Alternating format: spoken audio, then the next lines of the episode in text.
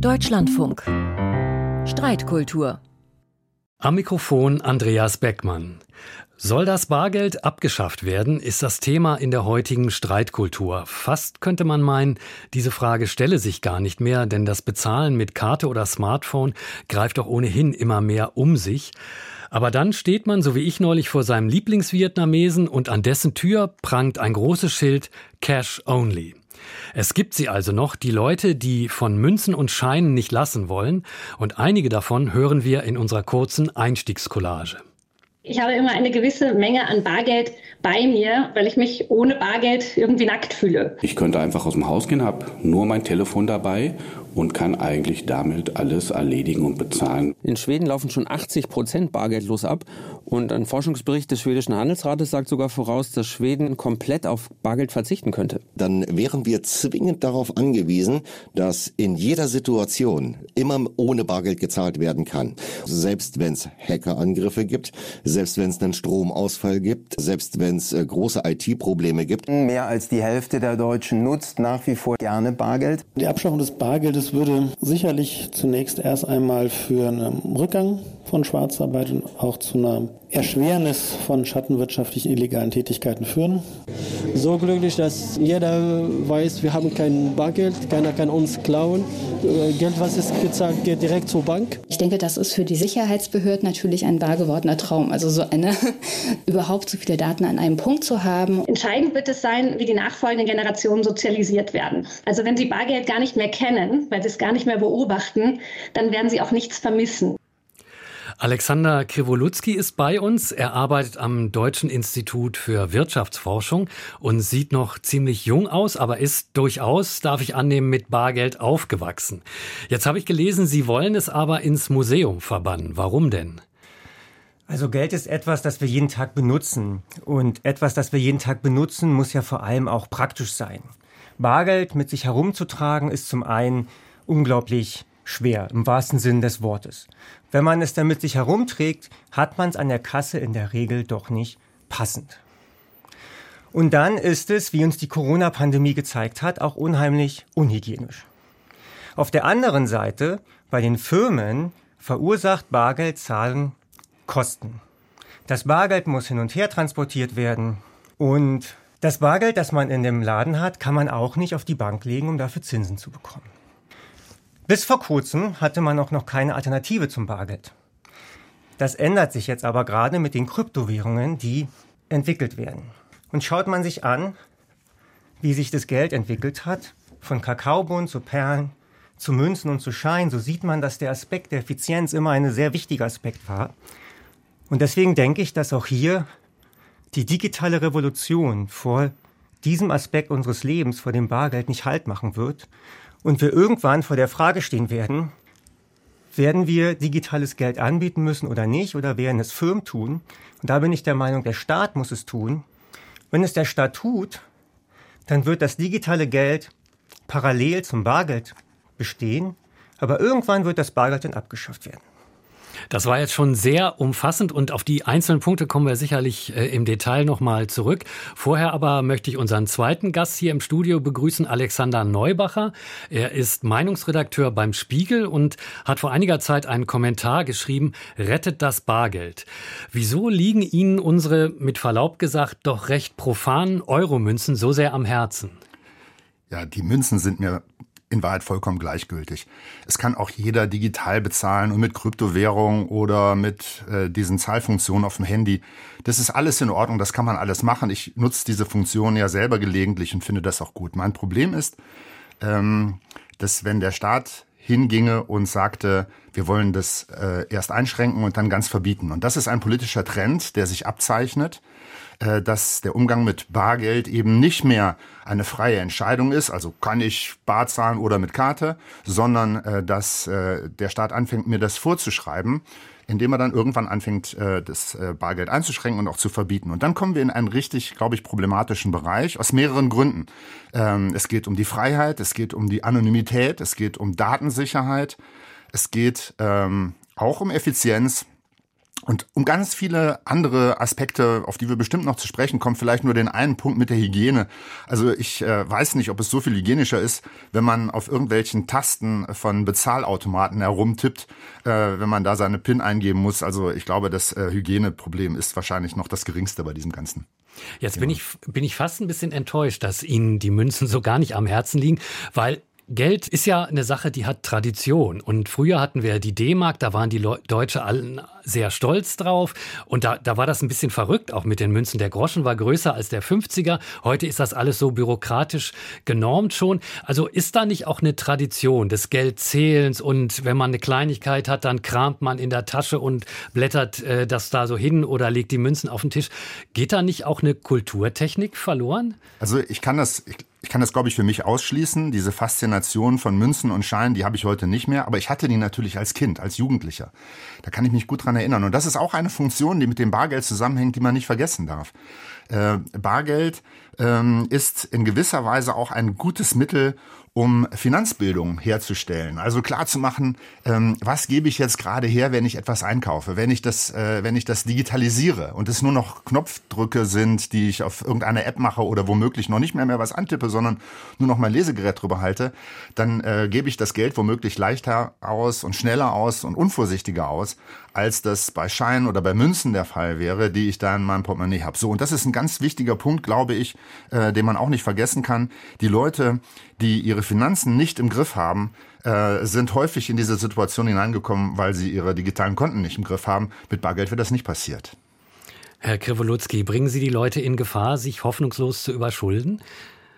Also ich glaube nicht. Also man kann ja zum Beispiel unter anderem auch einführen, dass sobald man etwas bezahlt hat, dass dann angezeigt wird, so und so viel Geld ist jetzt noch auf dem Konto. Und man darf auch den, ich denke, man kann den Leuten durchaus zutrauen, dass sie das auch dann im Blick haben. Es ist ganz interessant, dass Sie das mit der Hygiene meinten, dass man auf diesen äh, die, die Zahlen dann eingeben muss mit der PIN. Bei den meisten, ähm, bei meisten digitalen Bezahlen muss man das ja gar nicht mehr. Wenn Sie sozusagen mit dem Handy oder mit einer Uhr bezahlen, dann geben Sie ja auch nicht mehr den PIN ein. Also auch das Tatsache ist es etwas hygienischer, als wenn wir immer diese Münzen austauschen, die die unterschiedlichsten Menschen anfassen und somit selbstverständlich dann auch Viren und Bakterien damit weitergeben. Ja, dieses Hygienethema beruht, berührt ja die Sicherheit. Und da würde ich sagen, die meisten Leute würden ja ein ganz anderes Thema bei Sicherheit sehen, nämlich das Bargeld das habe ich, das kann ich mir unter das Kopfkissen legen, das kann ich immer anfassen, jeden Tag nachzählen, ob es noch da ist. Bei meinem Bankguthaben, bei, seit der letzten Finanzkrise, bin ich mir da vielleicht nicht mehr so sicher. Also brauchen wir nicht gerade aus ökonomischer Sicherheit oder einige Leute zum Beispiel brauchen das vielleicht, um sich sicher zu fühlen, Bargeld? Das ist ein sehr guter Aspekt, den Sie da genannt haben. Äh, dann, wenn man über Digital Currencies, also digitale Währung spricht, dann ist das praktisch das äh, Äquivalent zum Bargeld. Das heißt, Bargeld bedeutet, ja, sind ja Schulden der Zentralbank und die Digitalwährung wäre dann auch Schulden der Zentralbank. Und die groß, der große Unterschied zu dem, was wir gerade, äh, wenn, wenn Sie Geld bei der Bank haben, ist, dass das Guthaben bei, der, bei Ihrer Geschäftsbank, zum Beispiel bei der Berliner Sparkasse, das sind eben Schulden, die die Berliner Sparkasse bei Ihnen hat.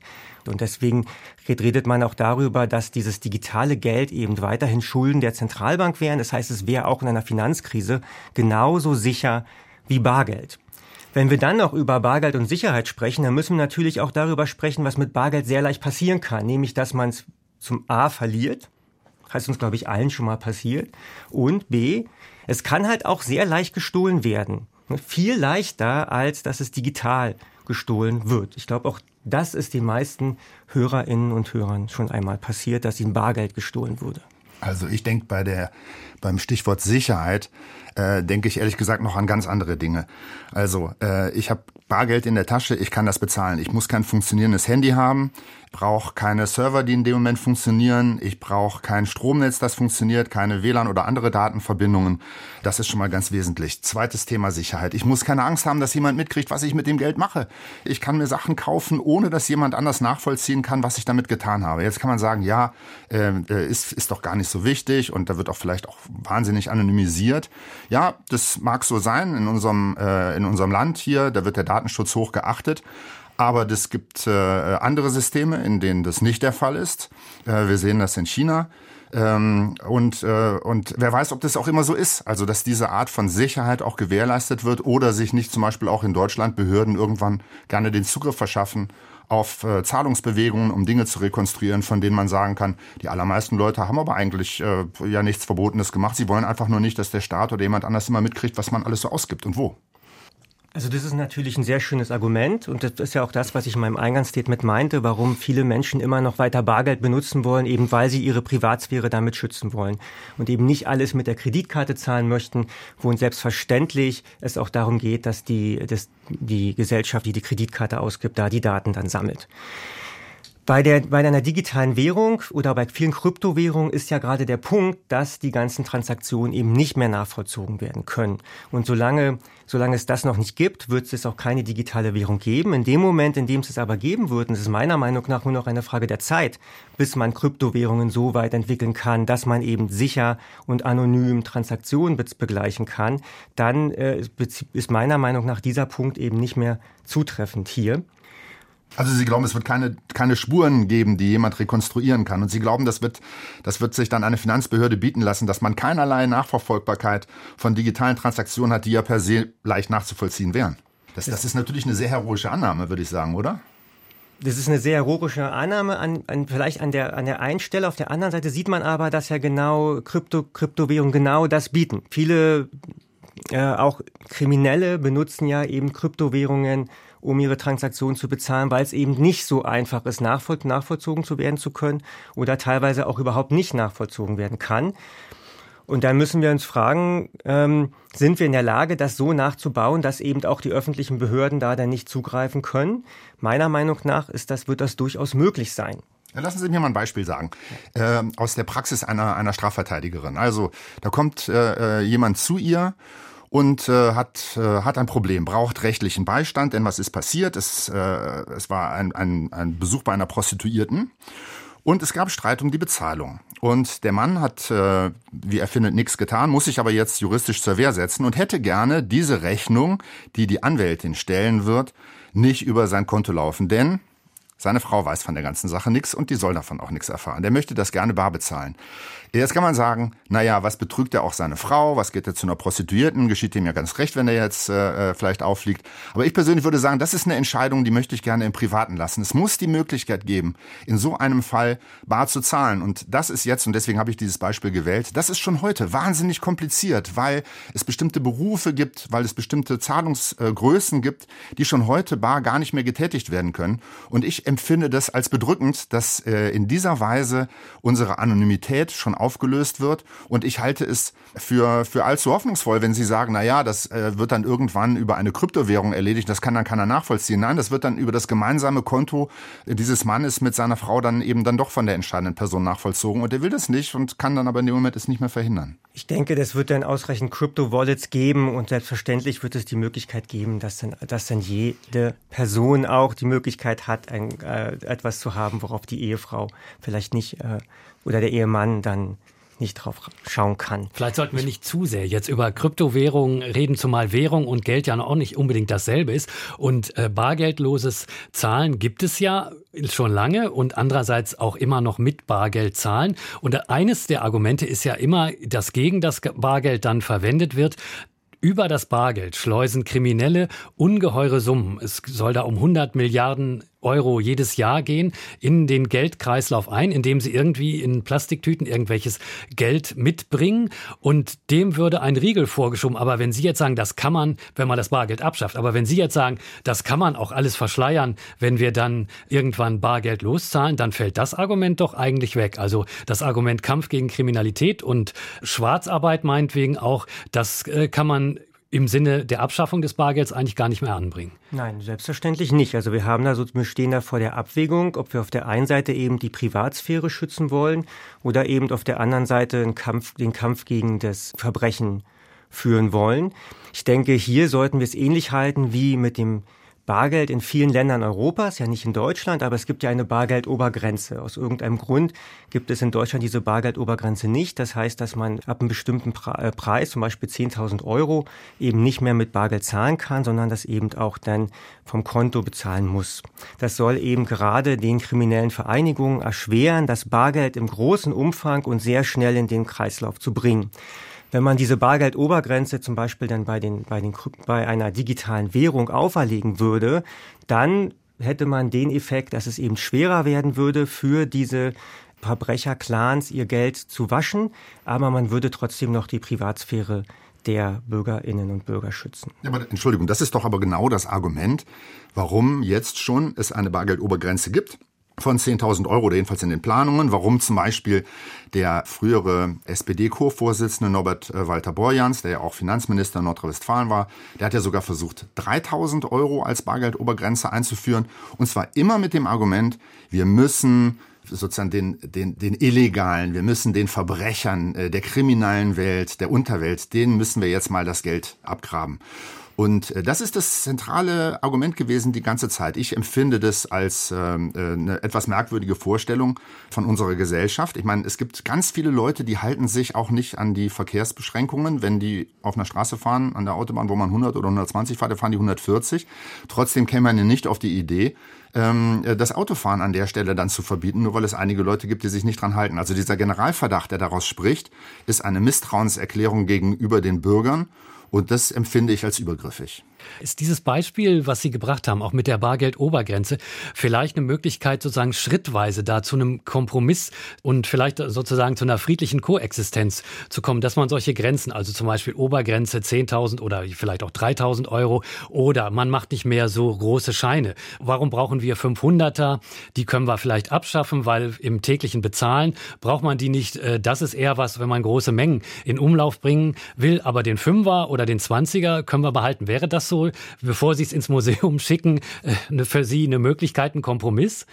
Ich glaube, ganz wichtig in der Diskussion ist auch zu verstehen, dass es gar nicht mehr so auch nur darum geht, was wollen wir denn sozusagen machen oder wie wollen wir regulieren, sondern es, ich denke, es besteht ein sehr mittlerweile ein sehr großer Druck, dass wir eben auch auf digitale Währungen reagieren diese digitalen Währungen, es gab jetzt letztens von Facebook eben eine, ähm, eine sogenannte, ein Stablecoin.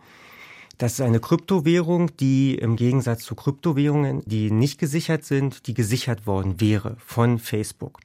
Und diese Währung wäre deswegen wertstabil und hätte viele Eigenschaften von Geld. Und meiner Meinung nach wären auch viele Menschen bereit, eben damit zu zahlen. Vielleicht muss man jetzt mal eben, Entschuldigung, ja. nochmal äh, zum Verständnis. Also das wäre dann eine Währung, da würde Facebook sozusagen alle Guthaben garantieren. Das ist anders, als es zum Beispiel bei Richtig. Bitcoin war, die, äh, die ja zusammengebrochen genau. ist, mehr oder weniger. Genau. Und wo viele Leute viel Geld verloren haben. Richtig. Also, und Sie meinen dann, also Facebook oder eben der Staat könnte für sowas einstehen? Also Facebook würde praktisch sagen, äh, wir geben diese Lira aus und ihr könnt jederzeit diese Lira wieder zu oder Libra hieß es, Libra zurück in Euro oder Dollar tauschen. Und wir halten ausreichend Euro oder Dollar vor, um dann jederzeit wieder zurücktauschen zu können. Deswegen wäre das der, der Wert dieser Libra praktisch stabil, eben weil es an dem Euro und an den Dollar gekoppelt ja, also an, Entschuldigung, und dann, also an dem Tag, an dem man... Dem Tag, und lassen Sie mich noch kurz ja? ausführen. Und ich glaube, dass, also mein, mein Punkt ist hier nämlich, dass die äh, viele Jüngere in unserer Gesellschaft sicherlich sehr offen dafür sind, die, diese Art von Währung zu verwenden und dass wir immer auch immer mehr unter Druck kommen, dass eine Konkurrenz geschaffen wird zu dem Bargeld, das wir hier haben. Und die Frage ist gar nicht mehr nur, wann schaffen wir das Bargeld ab oder wie lange zahlen wir noch, sondern wie reagieren wir eigentlich auf die digitale Veränderung, die gerade vor sich geht und inwiefern und welche Auswirkungen wird das auf unseren Zahlungsverkehr haben. Und hier ist meine Meinung eben, selbstverständlich wird es starke Auswirkungen haben. Das Bargeld wird früher oder später abgeschafft werden und äh, deswegen, um jetzt Ihre Frage zu beantworten, Kompromisse können wir noch äh, 5er, 10er, 20er haben. Selbstverständlich werden wir das noch eine Zeit, eine lange Zeit haben, aber ist eine, es ist wie gesagt auch nur eine Frage der Zeit, wie lange wir das noch haben. Sollten wir jetzt 500 oder 1000er Scheine oder 500er Scheine abschaffen, selbstverständlich sollten wir einschränken, dass man mit Bargeld zahlen kann, selbst bis 10, also ab 10.000 Euro selbstverständlich auch, denn die wenigsten ihrer Hörerinnen und Hörer tätigen Transaktionen über 10.000 Euro. Die meisten Menschen fühlen sich wahrscheinlich auch wahnsinnig unsicher damit, 10.000 Euro mit sich rumzutragen. Ich würde auch dazugehören. Ich würde nicht gerne mit 10.000 Euro in der Tasche hier rumlaufen, um jetzt äh, Dinge zu kaufen. Deswegen denke ich schon, dass damit eine bestimmte Schicht unserer Gesellschaft bevorzugt wird und das sind ganz klar Kriminelle, die damit ihr Geld waschen. Also an dem Tag, wo ich mein Geld äh, Facebook anvertraue, äh, möchte ich bitte, dass jemand aus meiner Familie kommt und, und mir das wegnimmt und besser darauf achtet. Also äh, Facebook bekommt von mir nach Möglichkeit ganz, ganz wenig und ich vermute, dass es vielen anderen Leuten so geht. Ich finde auch, dass sie unterschlagen, dass es 500.000 Menschen ungefähr in Deutschland gibt, die nicht mal über ein Girokonto verfügen, weil sie damit überfordert sind, weil sie in finanzieller Not sind, weil sie alt sind, weil sie arm sind, weil sie in unklaren Rechtsverhältnissen sich befinden äh, und zu sagen, naja, dann sollen die halt künftig über ihre Facebook-App bezahlen, das ist schon ein Bereich der Gerechtigkeit, der auch hier tangiert wird, den würde ich nicht so ohne weiteres dann übergehen. Und einen Punkt, und da, da würde ich Sie auch als, gerade als, weil Sie nur als Ökonom auch mit dem Thema zu tun haben, da würde ich Sie auch gerne nicht so einfach davonkommen lassen. Wer braucht 10.000 Euro? Klar ist viel Geld, sagen Sie, laufe ich nicht gerne mit rum. Wir haben Folgendes erlebt. In der Zeit der Negativzinsen gab es bei vielen Banken und Sparkassen eine Art Verwahrgebühr. Man musste Geld mitbringen, wenn man einer Bank das Geld gab. Das haben dann äh, die Banken gemacht, weil die, die Leitzinsen entsprechend äh, äh niedrig waren. Aber ganz beliebig konnte dieser Zins nicht ins Negative drehen. Warum? Weil die Leute irgendwann nämlich gesagt hätten, also bevor ich jetzt, wenn das Geld auf der Bank liegt, ich da Negativzinsen zahle, dann hole ich es mir lieber runter und lege es dann doch irgendwie unter meine Matratze oder sonst wo, wo es halbwegs sicher ist. Und das hat diesen Mechanismus der Negativverzinsung begrenzt, wie ich finde, auf eine sehr segensreiche Weise, weil das auch dafür gesorgt hat, dass, ja, das können Sie dann auch vielleicht unter Wettbewerbsaspekten sehen, weil es auch da ein Konkurrenzangebot gegeben hat über die Art und Weise, wie die Leute ihre Finanzen äh, organisieren. Und genau diese Möglichkeit gäbe es nicht. Und deswegen finde ich auch selbst eine Bargeldobergrenze von 10.000 Euro eigentlich übergriffig und gefährlich.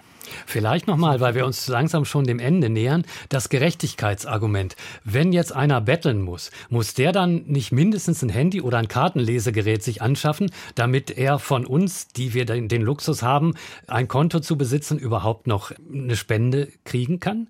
Jetzt gab es wahnsinnig viele interessante Aspekte, die genannt wurden. Das ist natürlich sehr schade, dass sich die Sendung gerade auch dem Ende zuneigt. Lassen Sie mich noch kurz etwas dazu sagen. Selbstverständlich wird das nicht dazu führen, dass Menschen, die kein Konto haben, sozusagen nicht mehr am Zahlungsverkehr teilnehmen können, sondern wenn sie, ich weiß nicht, wann sie das letzte Mal in der Mensa waren zum Beispiel, dort zahlt man mittlerweile auch ausschließlich mit einer Art Mensa-Card. Und das sind so, die Technologie wird es selbstverständlich auch für viele Menschen geben. Das werden Karten sein, die können sie an Automaten aufladen oder sind Karten sein, die können sie auch schon mit Guthaben kaufen und dann können Sie das Guthaben sozusagen einsetzen an den unterschiedlichen Kassen. Also es ist selbstverständlich so, dass wir da ein System schaffen werden können, in dem auch Teil, so Teilhabe von den unterschiedlichen Menschen ähm, gesichert wird. Dann haben sie gesagt, äh, Libra an dem Tag, an dem sie Facebook ihr Geld geben sollen, sollen ihre Verwandten zu ihnen kommen und sagen, jetzt ist aber Schluss. Das ist nicht, ich glaube auch nicht, dass sie äh, anfangen werden, mit Libra zu zahlen. Ich denke aber, die Millionen Nutzer, die Facebook nutzen, davon wird es sicherlich einen Anteil geben, die mit Libra zahlen werden. Und dann wird es, wird es ja nicht nur bei Facebook bleiben, sicherlich wird es mehr Tech-Konzerne geben, Apple, Google, die daran sehr interessiert sind, eben diese Parallelwährung äh, zu etablieren. Und irgendwann wird es auch dazu kommen. Und ein letzter Punkt vielleicht noch. Negativer Zins, das ist nicht ganz richtig, das äh, sozusagen, was Sie da gesagt haben. Es ist ja so, dass die Zentralbanken ähm, dass die Zentralbank ausreichend Reserven ausgegeben hat für die Geschäftsbanken und die Geschäftsbanken deswegen den Negativzins auch so niedrig, äh, so negativ setzen wollten und konnten, weil sie von der Zentralbank ausreichend Reserven zur Verfügung gestellt bekommen haben, zu einem nicht eben nicht zum negativen Zins. Also das war nicht der Grund, weswegen der Zins nicht weiter gesenkt wurde. Ganz kurz zum Schluss noch an Herrn Neubacher. Wir haben jetzt gehört äh, von der Facebook-Währung. Also wird es so sein, Sie werden sich nie vom Bargeld verabschieden, aber die Generation Facebook wird irgendwann äh, eben auf äh, Kryptowährung oder was auch immer umsteigen und Sie müssen sich damit abfinden? Ja, Generation Facebook bin ich ja selber. Meine, meine Kinder sind Generation TikTok, die die haben mit Facebook schon nichts mehr am Hut.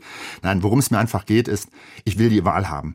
Es muss möglich sein für mich, digital zu zahlen und es muss die Möglichkeit für mich geben, die digitale Zeigung zu verweigern und Bargeld zu zahlen. Und wenn die politische Richtung eindeutig ist, nämlich schafft das Bargeld ab und es gibt nur noch die Option des Digitalzahlens, dann äh, sind wir in einer sehr, sehr gefährlichen Situation. Von mir aus kann jeder zahlen mit einer Mensa-Card, mit Facebook, egal wo, wie er möchte. Es muss für diejenigen, die das nicht wollen, in bestimmten Situationen eine Alternative geben, die anonym ist, die sicher ist, die keine Technik braucht, die äh, sich nicht so einfach kontrollieren lässt und das ist Bargeld.